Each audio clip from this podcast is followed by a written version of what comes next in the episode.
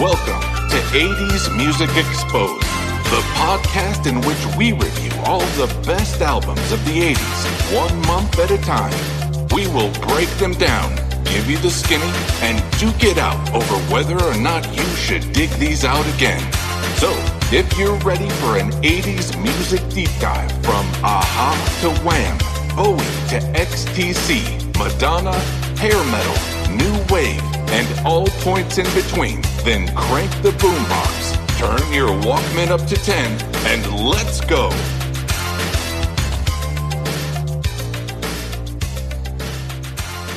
Welcome to 80s Music Exposed. I'm Henry. And I'm Chris. And I'm Megan. And we are back. The police show was popular as hell.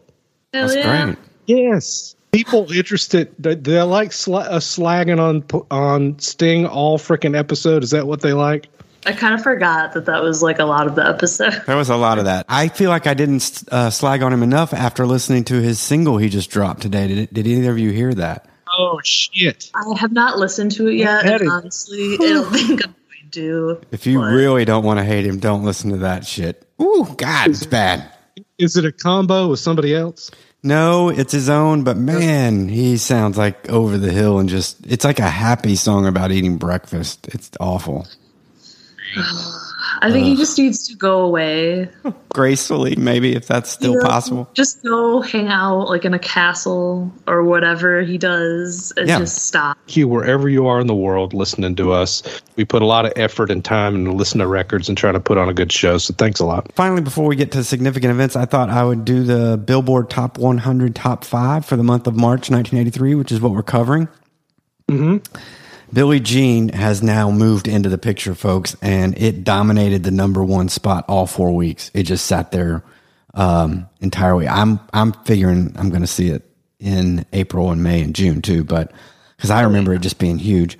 Uh, number two was still uh, "Shame on the Moon." Did you guys remember The talking song about that we one didn't. last week? The song we didn't know. The Bob Seger song. Yep. We had to So pull a- much bigger hit than I I realized. that Oh, oh, oh! Hey, I wanted to tell you guys something. I I forgot about this. I wanted to mention it. So there's a rumor that says that the reason Prince wrote "Purple Rain" was he saw Bob Seger's success in areas of the country on the radio that he wanted to be in. So he wrote a song that was a Bob Seger song he, that that he said was a Bob Seger song. So I want you to think about Purple Rain and tell me if you sing it in Bob Seger's voice in your head. Tell me that doesn't sound right. Do you have? Are you are you leading up to trying to do a Bob Seger impression? Is that what you're doing? I'm not here? going to do it. I just want you to think I'm, about I'm it. definitely trying to make it happen in my head. It's kind of weird because if I had to pick a Bob Seger song that Prince did, I don't think Purple Rain would be the first pick or No. like my first guess. No, me you know? neither. I agree. 'Cause it I'm gonna- just feels like a very soulful song. Not that Bob Seger isn't soulful or anything, but it just doesn't seem like his style. Like it's kind of slow. Like I'm going to put that in the brain and mull it over for a while, Henry. I'll get back to you on that. Hey, the number three, the number three Billboard Top 100 song of March 1983 was "Do You Really Want to Hurt Me" by Culture Club. Number four was "Hungry Like the Wolf" by Duran Duran, and number five was a song called "You Are." Does anyone know who did that one? no, uh, who did that? I don't know. Henry. You are the sun. You are. Oh, Lionel. come Okay, on, your yeah. guy, Lionel. Yeah, I just forgot he did that. Yeah. Okay. Cool. All right.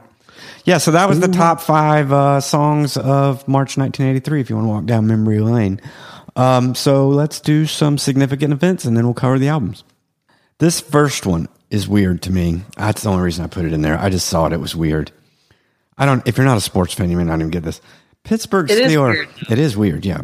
Pittsburgh Steeler quarterback Terry Bradshaw is admitted to the hospital for surgery to repair his throwing arm. He did it under an alias so the media wouldn't get to him, and he his alias was Tom Brady. That is, and and Tom Brady, who hadn't had probably, he was probably ten years old or something. Not then. even, I don't think he was probably. Yeah, well, Not maybe he's like our age. Yeah. Oh my God. Tom Brady was created by the NFL. that is weird. He is. All a conspiracy. It's This is like the evidence. People wake up. that is. That just made me go. DNA, mRNA. Um, TNN, the Nashville network, uh, started in March of I mean, 1983. I, what a note, what a God, noteworthy thing that is. Dude, it's It's a, Thanks. it's a pretty dry month. Okay, I was reaching. Uh, Monty Python's The Meaning of Life is released in the U.S. That's my favorite Monty Python movie. I used to think that the Hol- one with Holy Grail was, but if you watch them again, I, I think I think uh, Meaning of Life's better. That's not the one where the guy gets his arms cut off and moves That's to the Holy other one. Grail. That's Holy Grail. Okay. Megan, are you this, are you a big uh, Monty Python fan? Um, I don't really have much of an opinion on Monty Python. Like I've seen Holy Grail, I think I've seen The Meaning of Life, and then there's Life of Brian too, Yes. right? Yes. Yeah. So like I've seen it and I always enjoy it, but it's like not something that I'm like super into. Yeah, it's a I- brand of humor that's like passed by, man. A little bit, yeah. I mean, I, I I, like some of it. Like it is funny, but For our not- generation, it was Megan. It was like uh, it, you were used to seeing one. It was. It's kind of like when rock and roll hit in the '60s or '50s. It's like you were used to one sort of television comedy, and then these guys were just like irreverent. They were kind of. It was kind of silly a lot of the time, but it was like, I can't believe they can do this on TV. I remember thinking like, are they allowed to do this on TV? So it's British TV. yeah, yeah, yeah. We had to watch it on PBS late at night, like you know when Yep. they when they show the British stuff. All right, there weren't a lot of significant events. I'm sorry, that was the best I could do. So, guys, are you ready to review some records? Let's get it. All right, the first one is going to be by a band called ZZ Top. The album is called Eliminator. I've been waiting for this one. It was an all music four and a half star album. It's a Rolling Stone three and a half star album. And for our fans out there, I heard you. Uh, there were three hits on this album Legs, Sharp Dressed Man, and Give Me All Your Lovin'. And this is Sharp Dressed Man.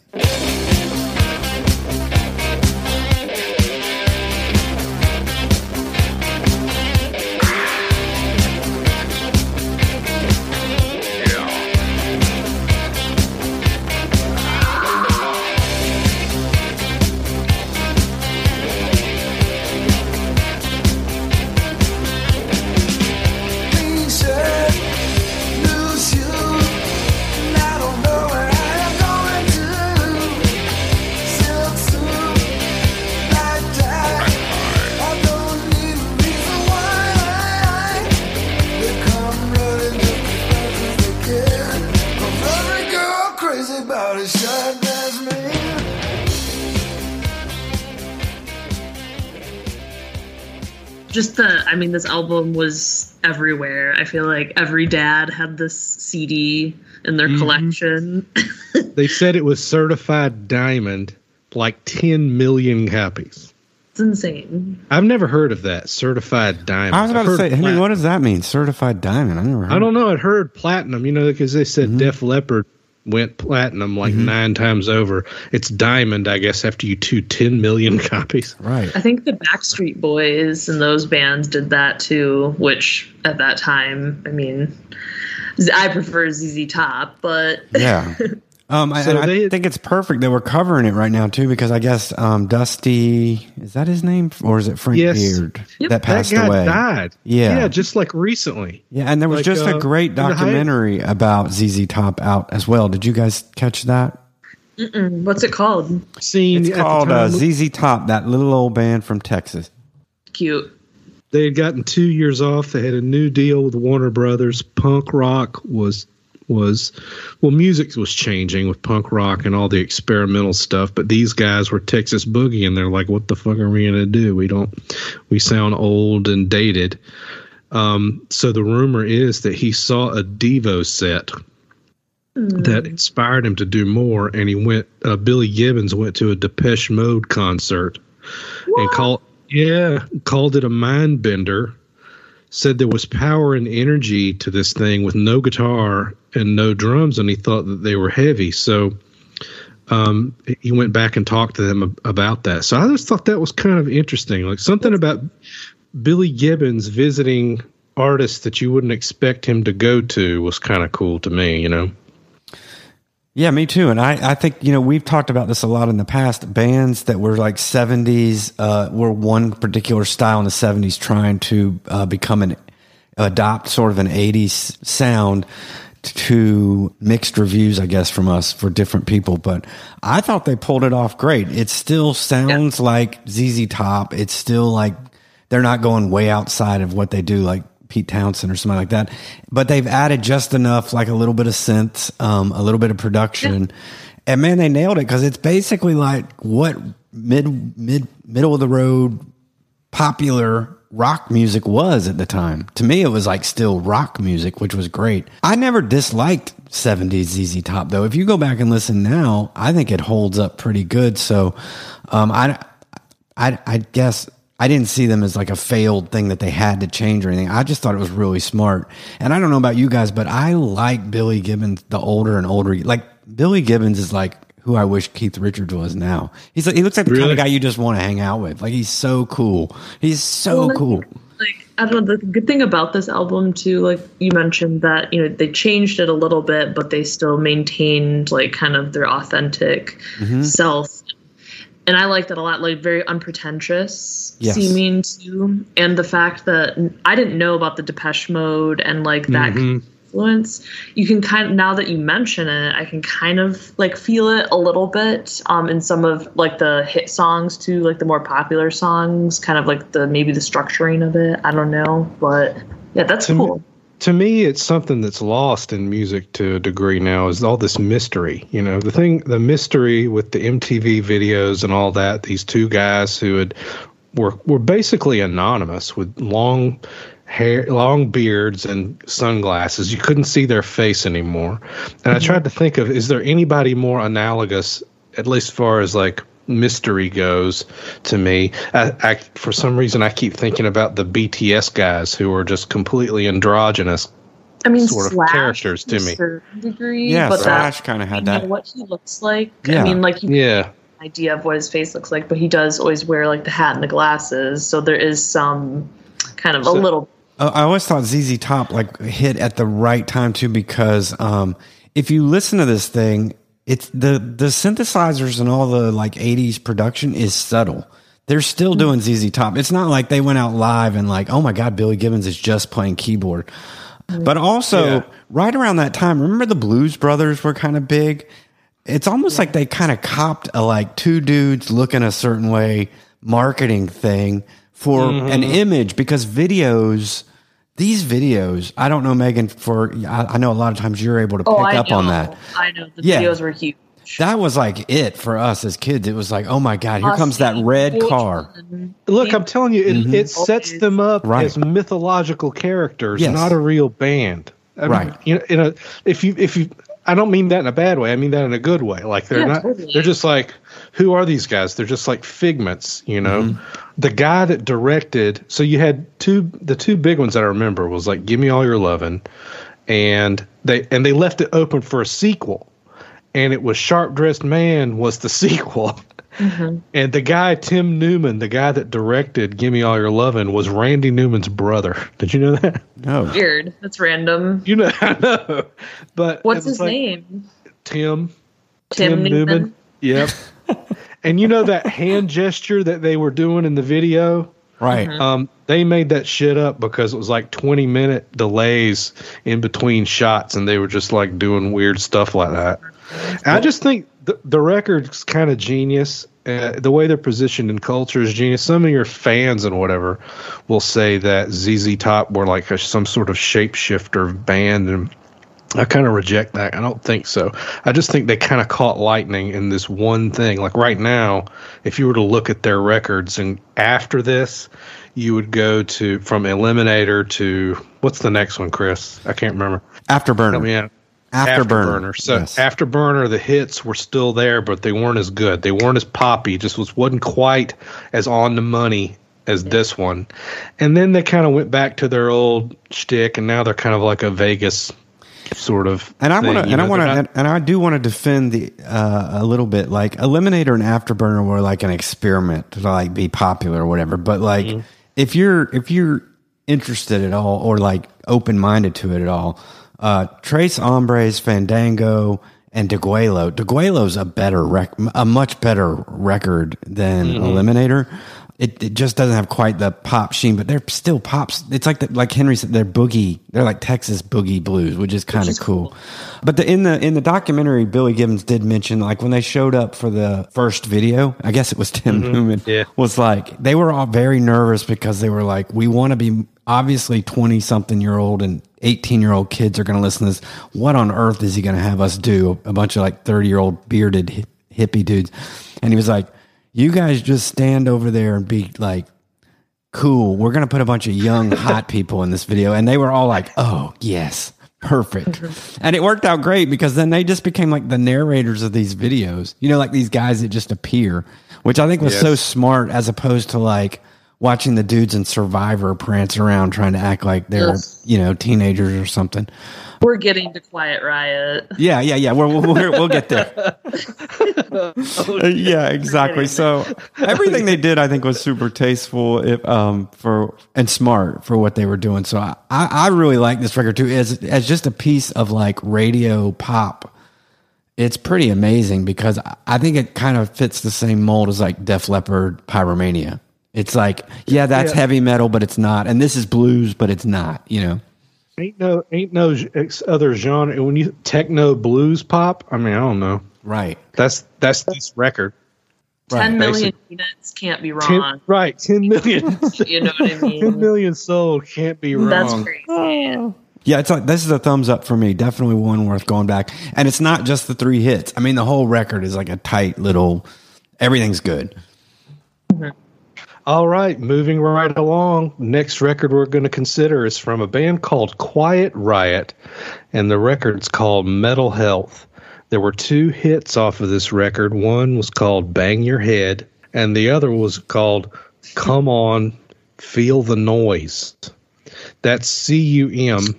Why do they The last word is spelled N O I Z E. Hit it.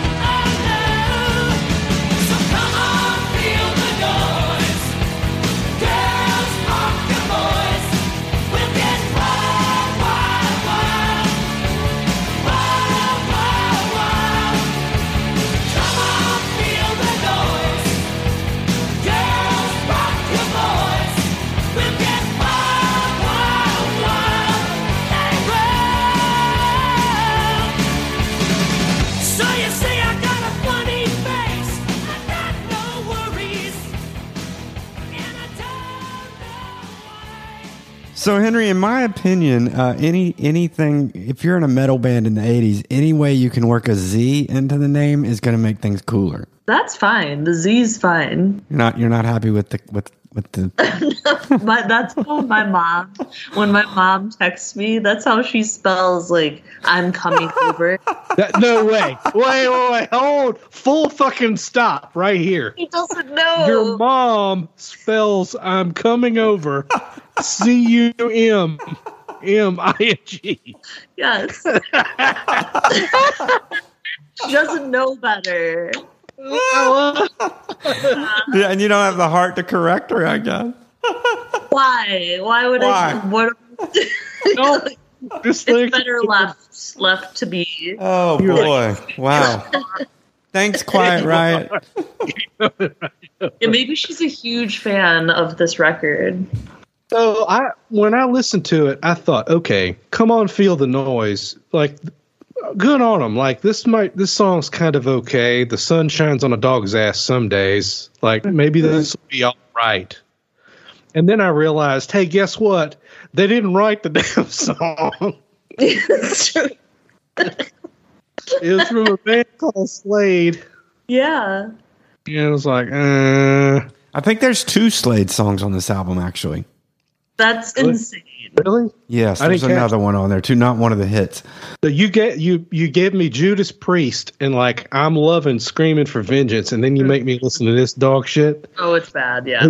Nope. Can Not I- gonna have it. And he looked so fucking weird. I know it doesn't matter, but like, ugh. Kevin DuBrow. Yeah. Yeah. Which I saw him when I was 14 at the Las Vegas airport. Nice. Las Vegas with my family, and I knew who it was because like they always played the videos on like VH1, whatever, you know, like Come On Feel the Noise was a huge and he looked basically the same, but then a couple years later he died. this is a terrible story. Uh, that is a terrible story.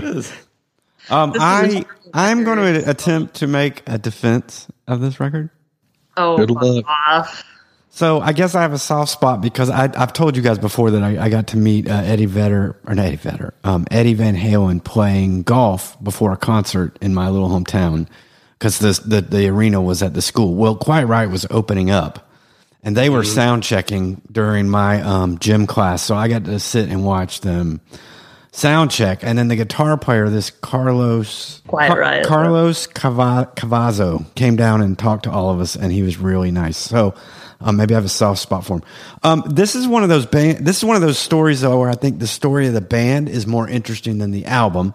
So that's where I'll start my defense. This was Randy Rhoads' band, right? Randy Rhoads started this band, and by the time this album came out, he was he had been stolen away by Ozzy. And and the thing I didn't know going into this was Quiet Riot was basically in a competition in LA with Van Halen to be the biggest band in L- LA up until Van Halen broke. So they were going back and forth and Quiet Riot was with this is the Randy Rhoads Quiet Riot by the way, not the current version. So then when Randy Rhoads left, this DuBrow guy who I think they just kind of picked out of somewhere. He wasn't even he wasn't even a musician. Asked Randy Rhoads if he could keep the name, and hence they he put this band together. But the Carlos, this Carlos Carvaza dude, was like a really hot guitar player at the time. I don't know, Henry. Probably you weren't into metal as a kid, but he was hot shit Nope. at the time. I do want to say on this album, he is hot shit. If you if you listen and think, okay, this guy's trying to be uh, Eddie Van in competition with Eddie Van Halen, there's a ton of finger tapping and a lot of the same sort of licks. Um, so there's that. That's not horrible. I can't make a defense of that Kevin DuBrow guy. And in fact, there's a story. I don't know if you guys saw this. That the the, the bass player was arrested because he was he was on his way over from a bar to Kevin DuBrow's house to murder him with a knife, and one of his friends at the bar called the police, and the police intercepted him before he got into DuBrow's house, and they arrested him for attempted murder, and he admitted to it. He said, "I was going to kill that motherfucker." So What happened? he just had had enough of apparently Kevin DuBrow's personality is just beyond asshole. So that's what peace. actually broke them up after this record. But the last defense I'm going to make of this record, and I think metal people might, I hope our, our metal fans might come to the defense of this. This record is kind of recognized as the beginning of hair metal. This is like the album that started that. it. I And can see that, but you would think, but like, it gets kind of it's that- cred for that, not in a bad way. It gets kind of like it's like revered for that, not because everybody loves the band, get- but this I record get it. itself. If that's true, like why wasn't the production any better than it was? It was just subpar, horrible production on this thing. I, I can't make any excuses for that, but I can kind of hear that, and I do think it started us down the road of the Poisons and the, um, you know, um, Motley It's like- Crue's of the world. it's like third, but it comes across now today, like 2021, as like this third tier party metal kind of band, right? I mean, listen to some of the lyrics, like you know, pile driver. Mama says that I never mind her. Got no brains. I'm insane. The teacher says I'm one big pain. I'm like a laser, six string razor. I'm like a mouth like an alligator. I think I though I'm going to make a defense of that, Yeah. Henry. I think a lot of that though it's trying to appeal to 14 year old boy. right? It ain't for me now. No, I mean, like when I was in junior high, I wanted to hear a guy sing the word "cum" C U M. I thought that was cool as shit, right? When I was But yeah. fourteen, that somebody would say that out loud, or I could go around and go, "My favorite song is Come On, Feel the Noise." Get it? Yeah. So I, I mean, mean, it it I, it did what it was supposed to do, and I, I'm not. I guess yeah, I don't like it as a record. Okay, but I think it. I was shocked going back to learn that it had this much respect because I don't know a lot about metal, and I feel like metal people are like they give them a pass for this one. I, but yeah, 50 year old Henry says no. But 11 year old Henry might have been like, oh, this is some, that's metal. You know, I don't know. You all hated Van Halen so much. Right?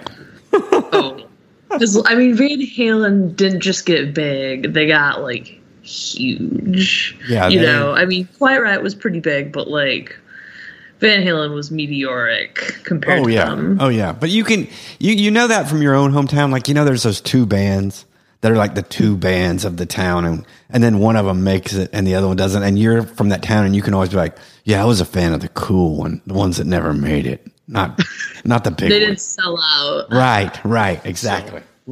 I mean, I think Quiet Riot sold out. They sold out hard as fuck. I'm gonna give this a thumbs down, but with with uh, a little bit more respect than I thought I was.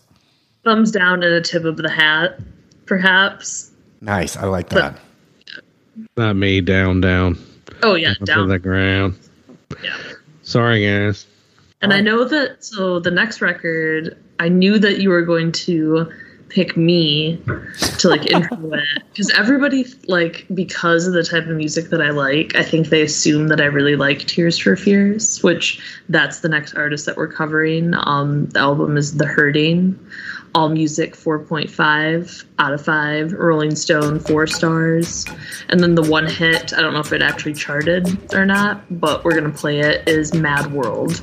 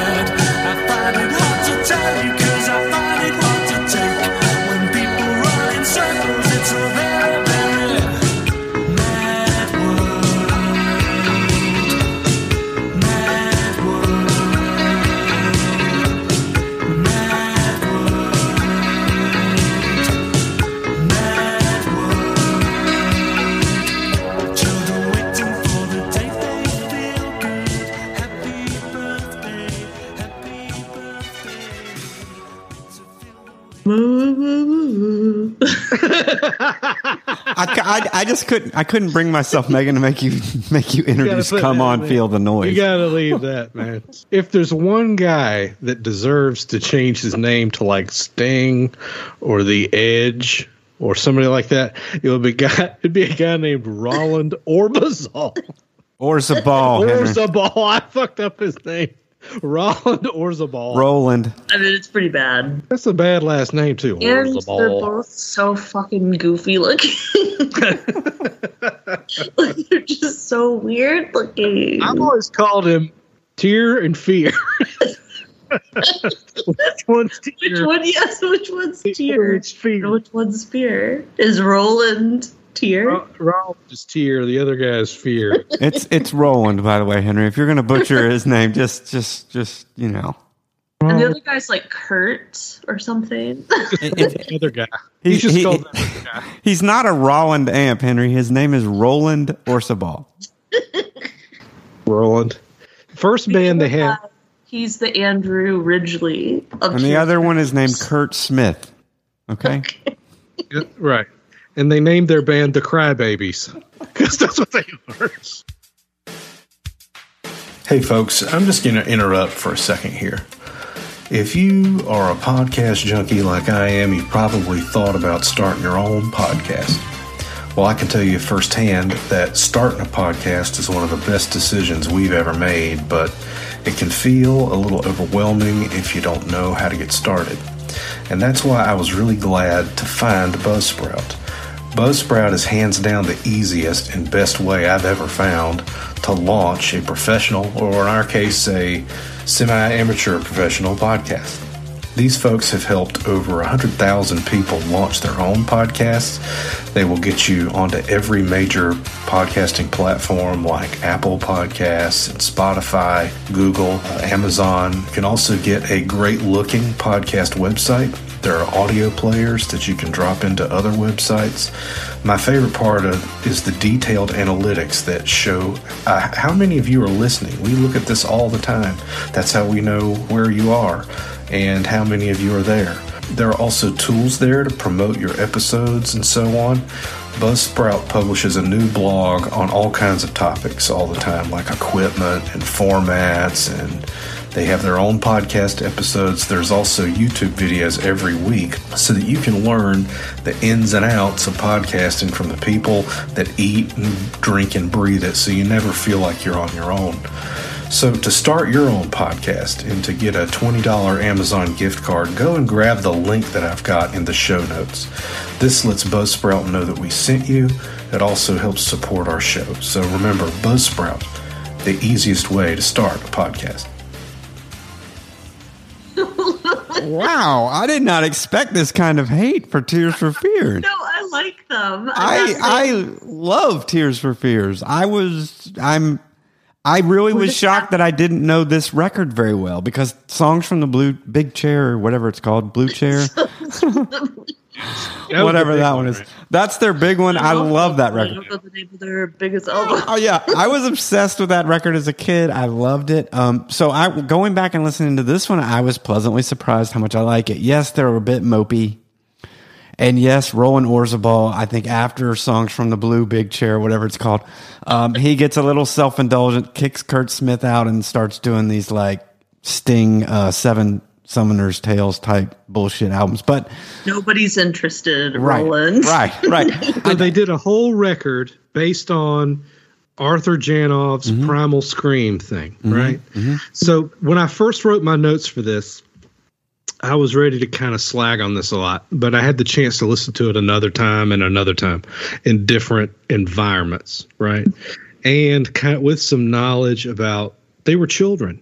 They were just like teenagers, 18, 19, 20 something years old, guys trying to grasp, grap, grapple, grasp you know some of the things that had gone on to them when they were kids they were council kids they had children of single moms and stuff so they had this book that they you know that they thought would that that helped describe some of the things that they were going on or a therapeutic path forward like john lennon embraced that and some other stuff that he did uh, primal scream um so I, it has my respect for that now mm, it just sounds whiny sometimes. That's depending on your environment somehow. It's the same things like the Smiths or yeah, Morris. I agree. But but it's not the same. Like this the No. cure the cure whiny to me is not the tears for fears whiny. You guys gotta help me this. What why am I not getting it the same Yeah, way? Yeah, because I don't, I don't. pretentious seeming for somehow I don't know why, but like I I feel the same way as you do about because I like Tears for Fears, but Yeah. like there's something like I have to be in a very specific mood to be like wanting to listen to Tears for Fears. I feel like And it's it's sort of too like the the the difference in and Henry, you and I talked about this last week. Bono treads a fine line between mm-hmm. earnest and shtick, and I think the mm-hmm. problem with Roland Orzabal, especially on the hurting, is so Morrissey is always tongue in cheek, right? Morrissey is Yeah. is do, is a downer, you know, whatever mopey, but he's always making jokes. Roland Orzabal means it. He's earnest as fuck, right? Like the, this shit is hurting, right? There's a child in the fetal position on the cover. We are hurting, right? And it's just like, dude. But I will not say this: we, we, I do have to say this. I didn't realize this until researching. This record was fucking huge in in the UK, bigger than songs from the Big Chair. Like they didn't. Wow. So it, I'm looking at the stats here. In the U.S., The Hurting only made it to 73, right? And it was number one in the U.K.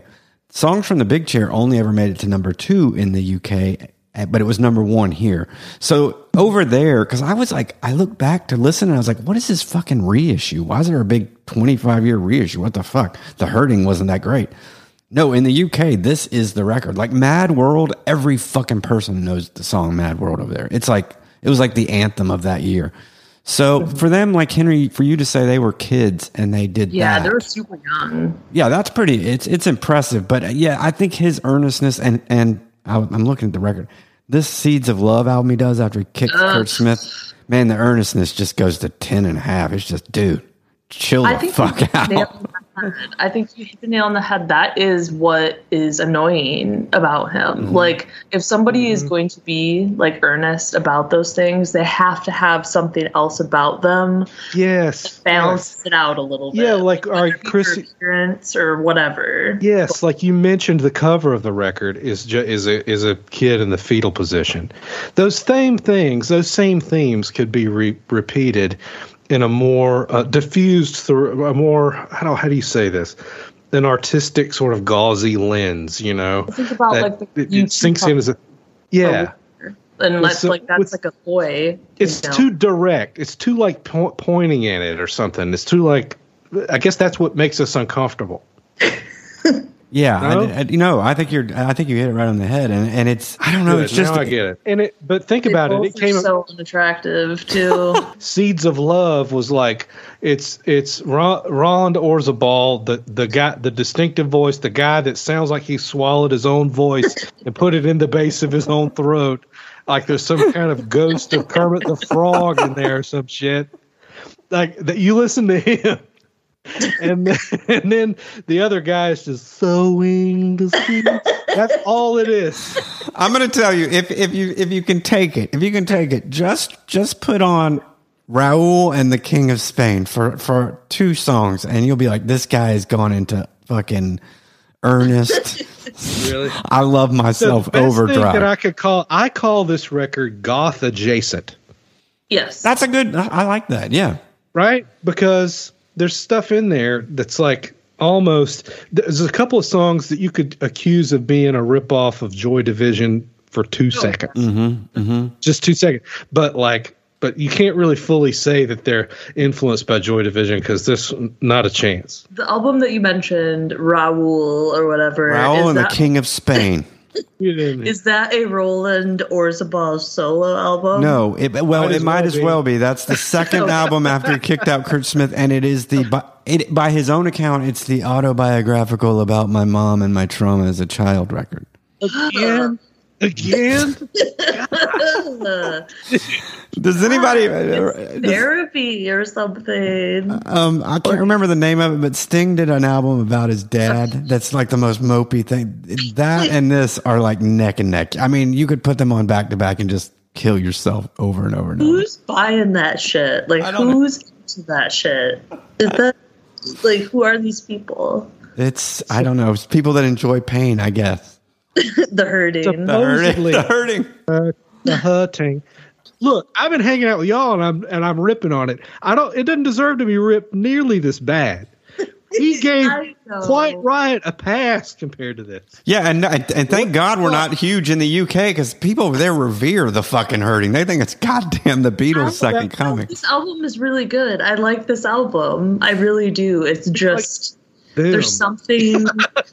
there's, there's like a record, but them, I don't know. Okay, I'm I'm actually going to give the hurting a thumbs up. I don't know. Yeah, Henry, I feel like we just we raped them, Just but slacked on them. we're just having fun. Everybody, calm down. We're gonna get all this feedback. We know you're very earnest and sincere. How dare you talk about fear like that and tear? Henry, why don't you take us stop? Why don't you take us to a record we're all going to love?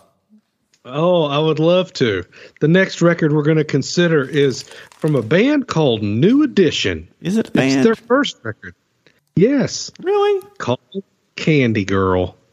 And let's listen to the title track Candy Girl.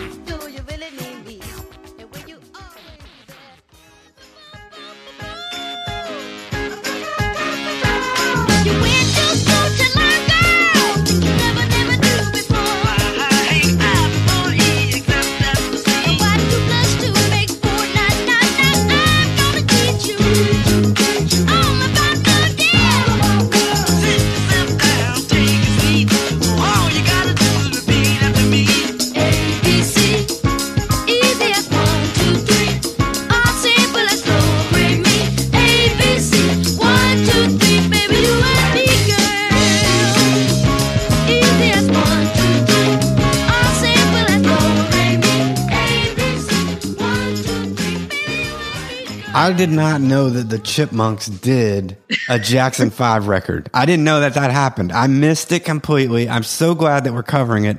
But what a new edition sound like? I don't know. This was really kind of a shock to the system that they did music like this, that they made music like that back then. Yeah.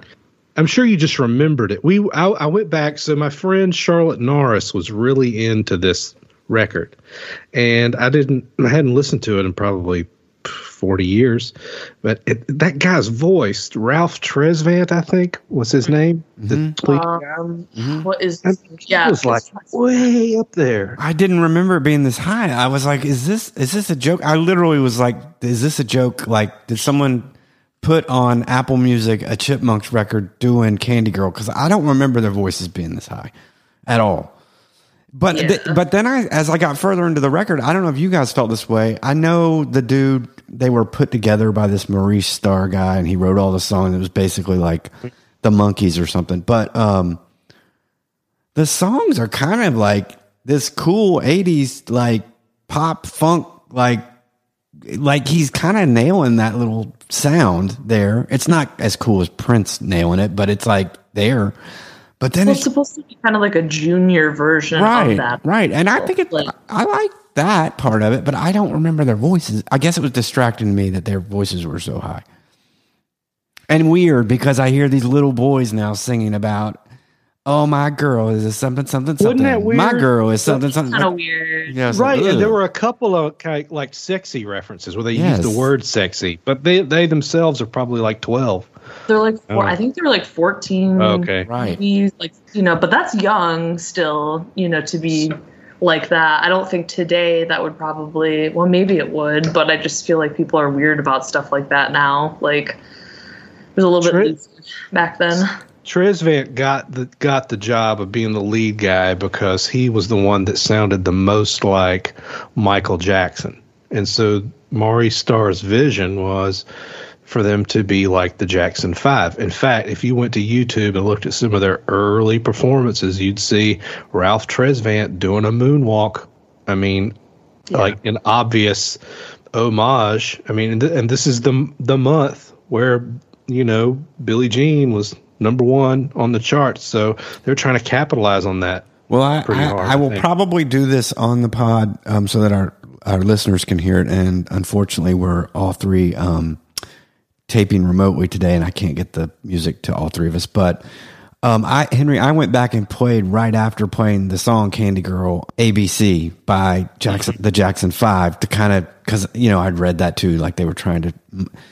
Man, the difference is night and day in how good the song is comparatively. There, there really is no comparison. Like that Jackson Five song is doesn't sound like a novelty. It just sounds great, you know. And it's like to me that did it for me. It was like, man, this is like a pale comparison. This is like comparing uh, New Kids on the Block to, I don't know, like the Beatles or something. It's like, uh, no, no, this is not um, that. And I mean, they were very early on when you think about it, because I don't think of the Jackson Five, even though they were all boys. I don't really think of them as a boy band because they were just. I mean, they were that good. Like I agree with you. Like they were just kind of like transcendent above that. Like they were above that tier, I guess. But New Edition, I mean, they were. This is '83, so I mean, they got to be one of the first like really successful um, boy bands, I would say, because that's what I consider this type of music. Oh, definitely. And I, I would I would put forth that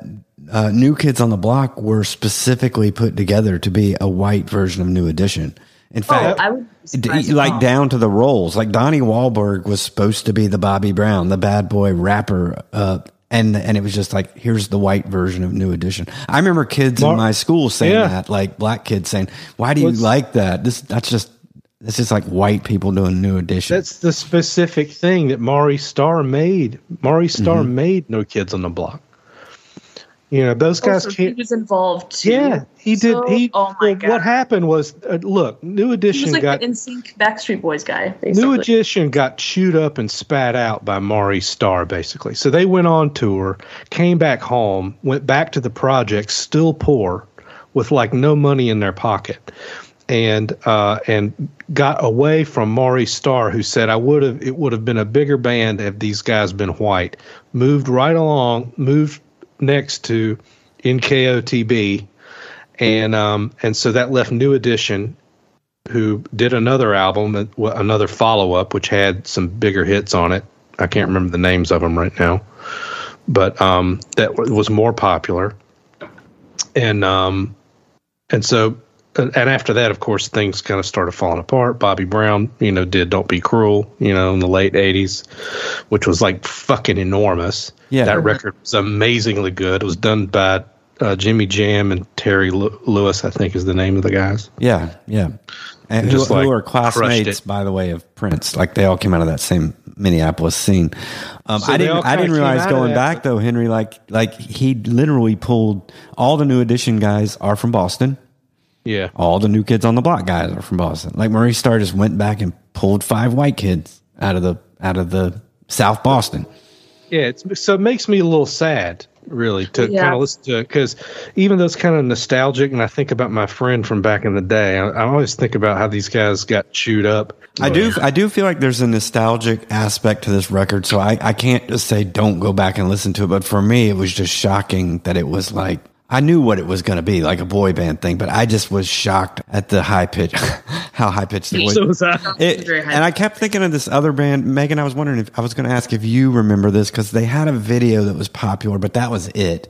There was a band called Musical Youth, and they oh wow, I ain't heard of that in a while, man. yeah, they, were, they had this huge Yes. video and then disappeared, and they were doing like the kid version of reggae.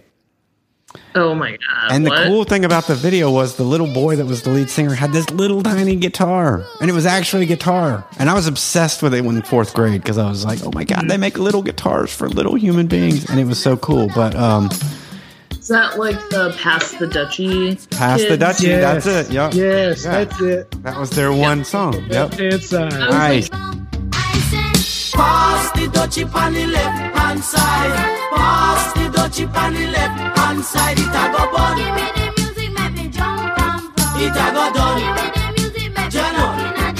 It was a cool and lonely, breezy afternoon. How does it feel when you got no food? I could feel it cause it was the month of How does it feel when you got no food? So I left my gate and went out for a How walk. Camp, I heard them say, How does it feel when you got no food? Pass the dutchie on the left hand side. Pass the dutchie on the left hand side. It a go bun. Give me the music, make me jump and prance. It a go done. Give me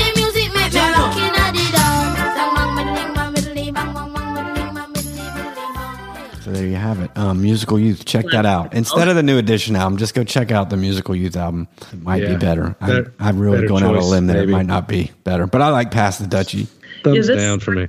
I would have to say thumbs down. Like I would rather just listen to a Bobby Brown I'd rather listen to a Belle Biv DeVoe record too. Yeah, you're right. or definitely. Belle Biv DeVoe. Now you know. Now you know.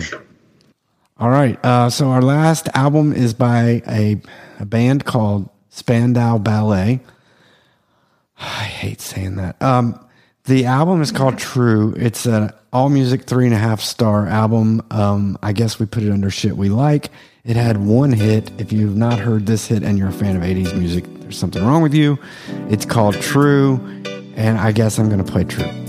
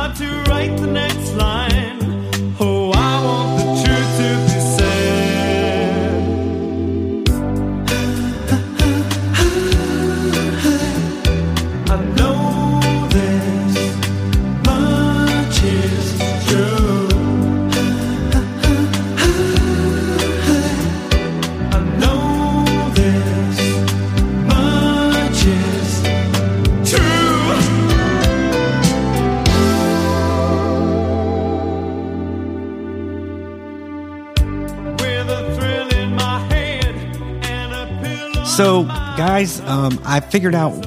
I never listened to this record, okay, and I, I, they were untouchable to me. There was something wrong with them to me. Uh, it became that song because it was like Oh, I know. I mean, but here's I what I, I. I figured out for me what the problem was. No fucking rock band should be called anything to do with ballet. See, Period. they were trying to Period. rock. Do you know man. what the Spandau Ballet is? I don't. I'm sure it's something cool, and I love the name Cocteau it's Twins. not. Oh, it's not okay. So I love all those kind of weird names, but ballet just doesn't do it for me in a rock band, or an or a I don't know a new wave band even. Can I can I tell you what it means? Please. Please, All right. So, the term Spandau Ballet, it's like something from World War One, I, think, but it was like the way to describe the twitching of like people be, or soldiers being caught like in barbed wire after being like oh my you god, chased. And, yeah, that's the coolest thing I've ever heard. Now now I fucking that's- love it. Now- That's now great. fucking- it's kind of like a Joy Division. That's what Yes. it reminded me of that they were probably going for a little bit. So Nobody, but but Megan, nobody knew that. We didn't know. nobody does know that except for me. But All see, I that's saw- but that's I a saw back that's bad look, marketing look, all- because I hated them I because saw- of that name. That. Guys in fucking suits and little skinny ties. They did the Talking about- thing. Talking Mm-hmm. about ballet and the guy Tony Hadley, the singer, who okay now I know that he was influenced by American crooners.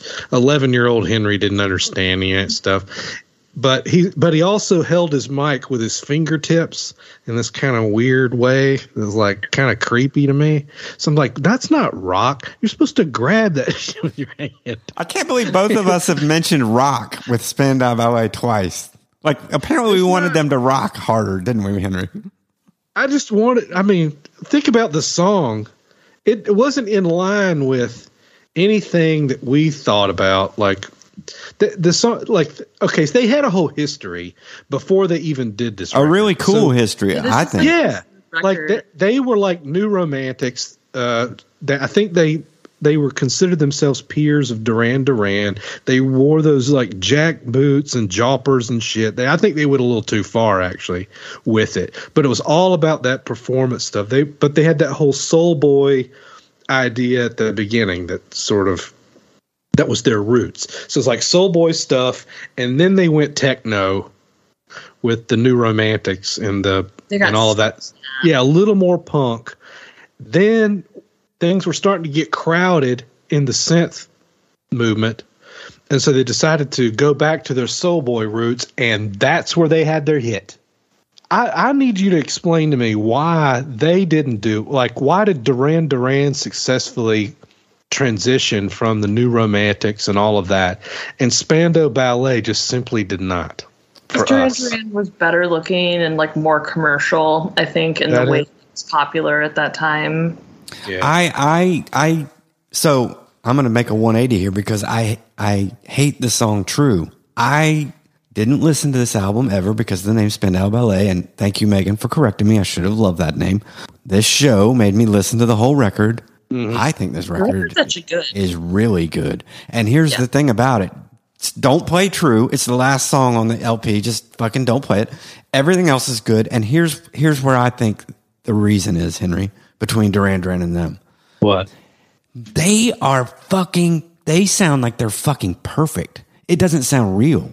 It's like it's like Roxy music with a sheen on top of it. It's fucking Duran Duran sound like real human beings in a band at that time doing like um like, you know like the Smiths sound like a band of dudes, right? There's like you can hear the whatever. This sounds like fucking people from another planet who are it's perfect. You can eat off this shit. You could lick it and it doesn't get dirty. It's fucking it's too perfect almost. It's almost like That, that's my problem, man. I know, but I the songs are great. I was sitting there going, "This is exactly what I want my Roxy music to be like." Except why, they don't sound like humans. I'm not even sure it was humans. It's like That's a computer. why. Roxy music is a little bit better. Well, a lot better. a lot better. Like, yeah.